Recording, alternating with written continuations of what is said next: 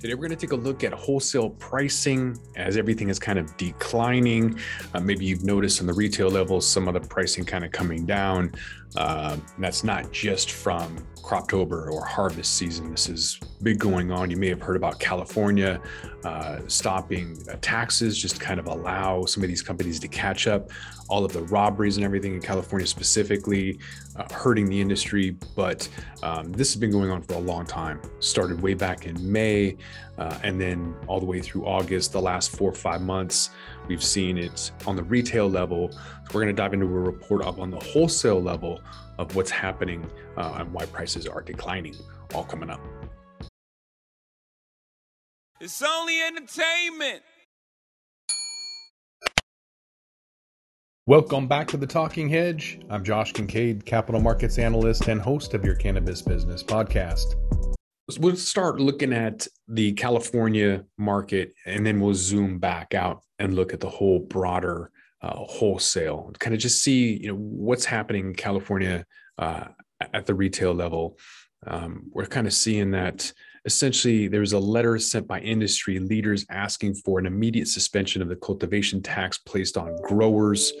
The article goes on to say that the opportunity to create a robust legal market has been squandered as a result of excessive taxation and that 75% of cannabis in California is consumed in the illicit market and is untested and unsafe. So rather than watch the California economy kind of fall further into chaos as more CVS and Rite Aids leave California and close down because of the rioting, rioting and looting, um, store thefts that are kind of planned, um, uh, all of those reasons are kind of more of an opportunity, I guess, to try and save the cannabis industry that's bringing in a lot of revenue for California while they're trying to figure out all of these other issues. Uh, but back to the main question at hand, which is uh, why is wholesale pricing declining? So I mentioned early on that this isn't really about seasonality. So it's not about Croptober. It's not about oh, necessarily about oversupply um, from from harvest season.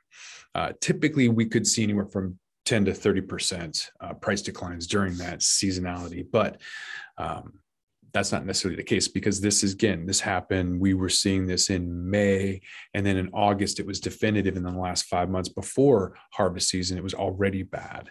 So we could end up seeing more people just use that as one more excuse to kind of get out of the industry. We were seeing, uh, you know, a hundred thousand, no, a million grams for about what was it, seven cents a gram, maybe even cheaper. Um, so people are kind of getting out of the game, selling their entire um, uh, harvest, and then just walking away. This also isn't about the states. There's a lot of onboarding. You see Illinois with crazy numbers, long lines, high prices, all of that. This isn't about um, simple supply of, of, economics of supply and demand. This is more about um, a, a broader issue it's it's a global macroeconomic issue. It's not just transitory inflation. This is a a, huge um, shift in behavior and consumer preferences and how they're responding. Again, if you change your preferences on vice, uh, on on the things that uh, you know that you use frequently, then there's probably a lot of other things that you cut way back on before you got to this point. So if people were doing this in May, they were already cutting way back on everything else. That's not considered a vice um, for probably months before that. You know, during the 2020 pandemic. Uh, so this has been going on for it's been going on for quite a while. Other issues with supply and demand that this isn't really about. It's not about the the fires on the West Coast. This isn't um, about uh, again new new states onboarding and having that supply shortage initially um, it's not really about any of those factors or cross state competition or any of that. So um, what we saw basically since covid is that um, cannabis was deemed essential and more people are working from home not working at all and so basically, that quantitative easing of, of just printing money uh, from stimulus checks and trillion dollar packages, you're seeing consumers buying a lot of cannabis from that. Um, some of those uh, stimulus checks have stopped since pandemic, and maybe as a result, people aren't um, going into work. Maybe they're fearful of uh, COVID. Maybe they decided not to get vaccinated for whatever reason. Uh, and so there's this huge kind of uh, shift in the marketplace. Since May, Colorado, for example, flower prices have decreased 40% from $1,300 a pound down to $775. Um, medical, I think, has dropped at least 25% in sales at the retail level. And we're going to do a retail report completely separate from this wholesale report. So I'm going to try to keep that, uh, that distinguished or separate.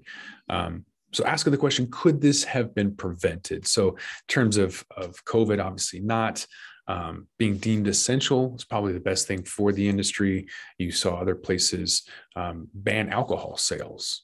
You didn't see that with cannabis. So, in terms of the image, um, you know that was a positive so lessons learned uh, could have been that market fluctuations uh, were pretty crazy you saw nevada completely swing uh, losing a lot of consumers because of the lack of tourism washington was one of the most stable markets in washington state because um, been around for a while, didn't have uh, any issues.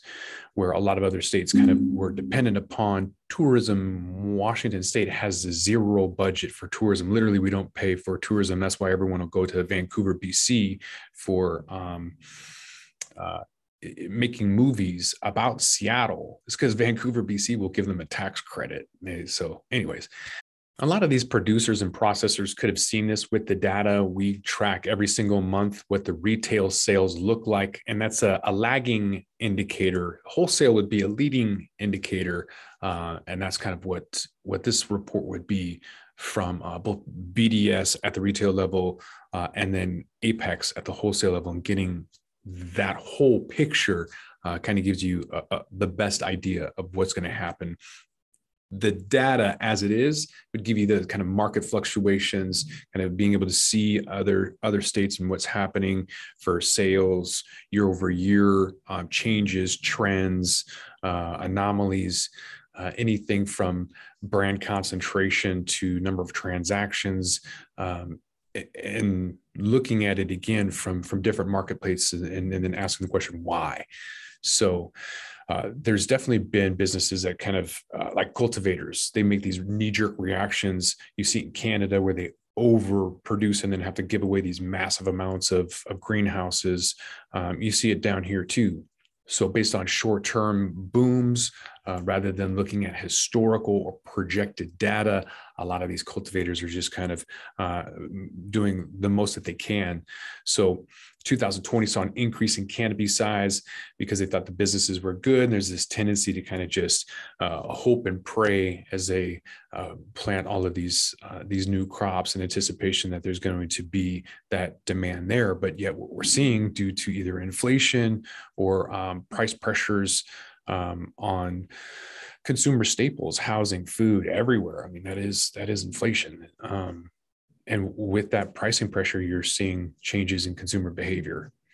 Um, I don't know if that's going to be transitory at all. So I would I'd probably prepare uh, for that. If you don't have a lower priced SKU, you might want to add that because consumers in general are going to probably make different decisions uh, on what they buy. You know, especially if you're uh, somebody who uses a lot of cannabis. So, an interesting note, too, from what they're seeing is that during these times, everyone's kind of got the same concept plan idea where they're going to jump on these these wholesale platforms and just try to liquidate as much as they can. And then they see how much the next guy is selling for and they try to, to beat him by a penny or whatever. And it's a race to the bottom. So that whole commoditization uh, conversation that we've we've been alluding to seems to be in fact in play right now as a lot of these people are just going to platforms like apex trading um, looking for alternative solutions or tools to um, outbid uh, uh other people uh, or excuse me to uh, undercut other people in order to uh, get their price out right? It's about freshness. It's about just getting that cash up front so that you can use that uh, for your next project or you know, just to keep uh, your salary going keep afloat. A lot of these people are, are hand to mouth. So um, you know utilizing discounts and everything a lot from what we've seen um, in terms of uh, going to 20 stores on 420. So I'm kind of planning my my 420 tour where I do 20 stores on 420, and I I know that um, stores that get 150 people within the first hour versus those that get 150 people midday is discounts. So what are you are you sending them text? Are you offering daily discounts? Are you offering um, you know getting their their phone number and data in exchange for every 10 times they come in they get some kind of extra discount pre uh, pre-order discount all those things are going to be one of the differentiators um, and, and they're using you know these producers and processors. And i say that word because in washington state we're not uh, vertically integrated so the retailer is not a part of that. So even if you are vertically integrated your production team and your brands or, or um, processing the grow side they're all going to be on these platforms trying to sell trying to use these uh, discounts and codes and everything to um, liquidate their product as fast as they can uh, essentially a race to the bottom. Um, and you're able to see these bulk discounts um, you know through platforms like like apex so uh, all of that is driving sales but um, what's what's the profit at the end of the day this is just a commodity and i think that um, for some people in new emerging markets need to be able to look at this and know that that trend is coming to a state near you with that, we're going to roll this one up. I'm Josh Kincaid. This is The Talking Hedge. Don't forget to like, share, and subscribe, or don't, and I'm out. Don't forget to smash that like button on your way out and check out these other videos that we've got.